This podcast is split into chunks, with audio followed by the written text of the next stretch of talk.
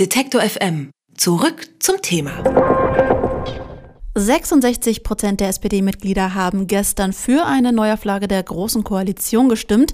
Jetzt steht einer Regierungsbildung nichts mehr im Wege. Die CDU hat ihre Personallage bereits geklärt und ihre Ministerämter vergeben. Ziemlich klar ist auch die Wiederwahl von Angela Merkel zur nächsten Bundeskanzlerin am 14. März.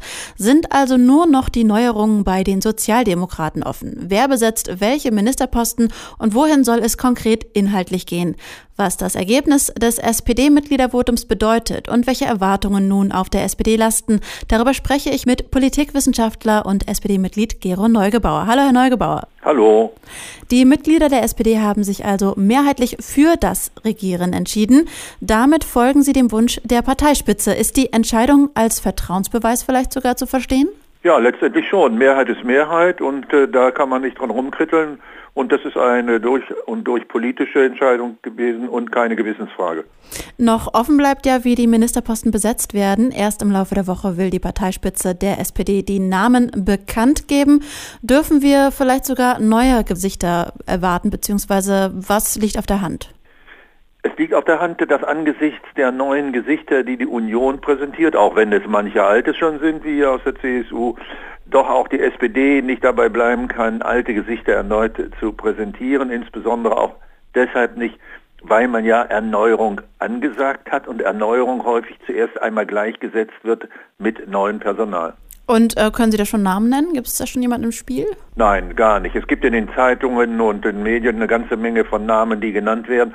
Alle werden dann gleich mit Vorbehalten versehen. Entweder passt dann das Geschlecht, aber dann der Landesverband nicht, oder der Landesverband passt und das Geschlecht nicht, oder die Kompetenzen sind noch nicht entwickelt genug, oder also es gibt da eine ganze Reihe von Kriterien, weil dann jemand sagt, naja, dann haben wir eine schon aus diesem Landesverband, da können wir nicht noch aus jenen nehmen, oder dann haben wir da einen starken Unterstützer, der kann ich noch. Also es ist offen und insofern ist man momentan nur sicher, dass es neben Frau Barley wahrscheinlich auch noch Herr Maas sein wird, aber schon bei der nächsten Personalie, also unbestritten soll dann äh, Olaf Scholz ja Finanzminister werden, aber bei der nächsten Personalie Umweltminister bleibt es die alte, wird ein neuer, fängt schon das Rätseln an. Einige Parteimitglieder und vor allem auch Koalitionsgegner hatten ja bis zuletzt gefordert, die SPD auch inhaltlich zu erneuern. Wie könnte das in einem Bündnis mit CDU und CSU denn gelingen? Überhaupt nicht. Wenn ein Bündnis gemacht werden sollte, könnte das gar nicht gelingen, weil an einem Bündnis müssen Rücksicht genommen werden. Das ist ja genau das Problem, dass die Forderung, die SPD soll in die Opposition gehen, mit der Erwartung verknüpft war, dann sei sie nicht gezwungen, der Regierungspolitik zu folgen, sondern könne eigene Alternativen entwickeln, eigene Programmatik wieder mal formulieren.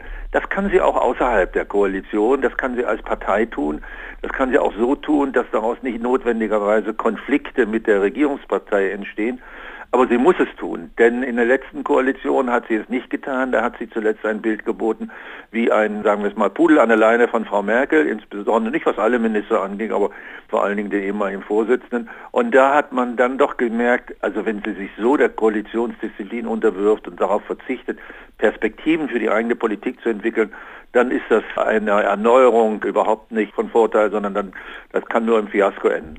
Welche Rolle spielt denn die inhaltliche Neuausrichtung auch bei der Besetzung vielleicht der offenen Posten? Gegenwärtig haben wir keine Protagonisten, die irgendwelchen inhaltlichen Kampagnen vorweg stehen. Oder anders formuliert, wenn Sie gucken, wo die Schwerpunkte der sozialdemokratischen Politik sind, dann müssen Sie erstmal die Schwerpunkte suchen. Und wenn Sie dann Schwerpunkte finden, dann schauen Sie, was ist mit wem verbunden. Und dann werden Sie sehen, da gibt es vielleicht die eine oder andere Person, die sich auf diesem und jenem Gebiet hervorgetan hat.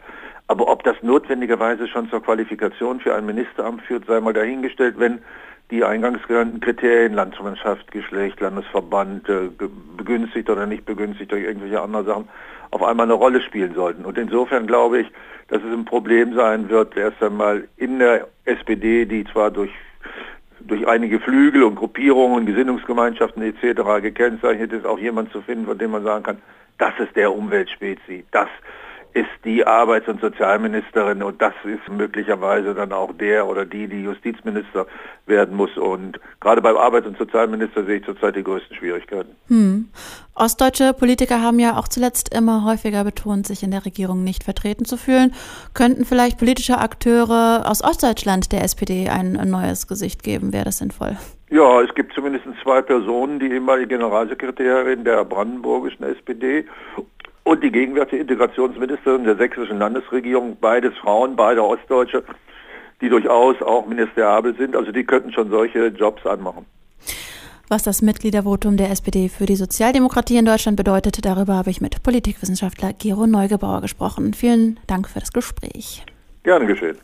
Detektor FM kann man übrigens auch live hören. Wir senden rund um die Uhr ein Online-Radio mit Kopf, Herz und Haltung.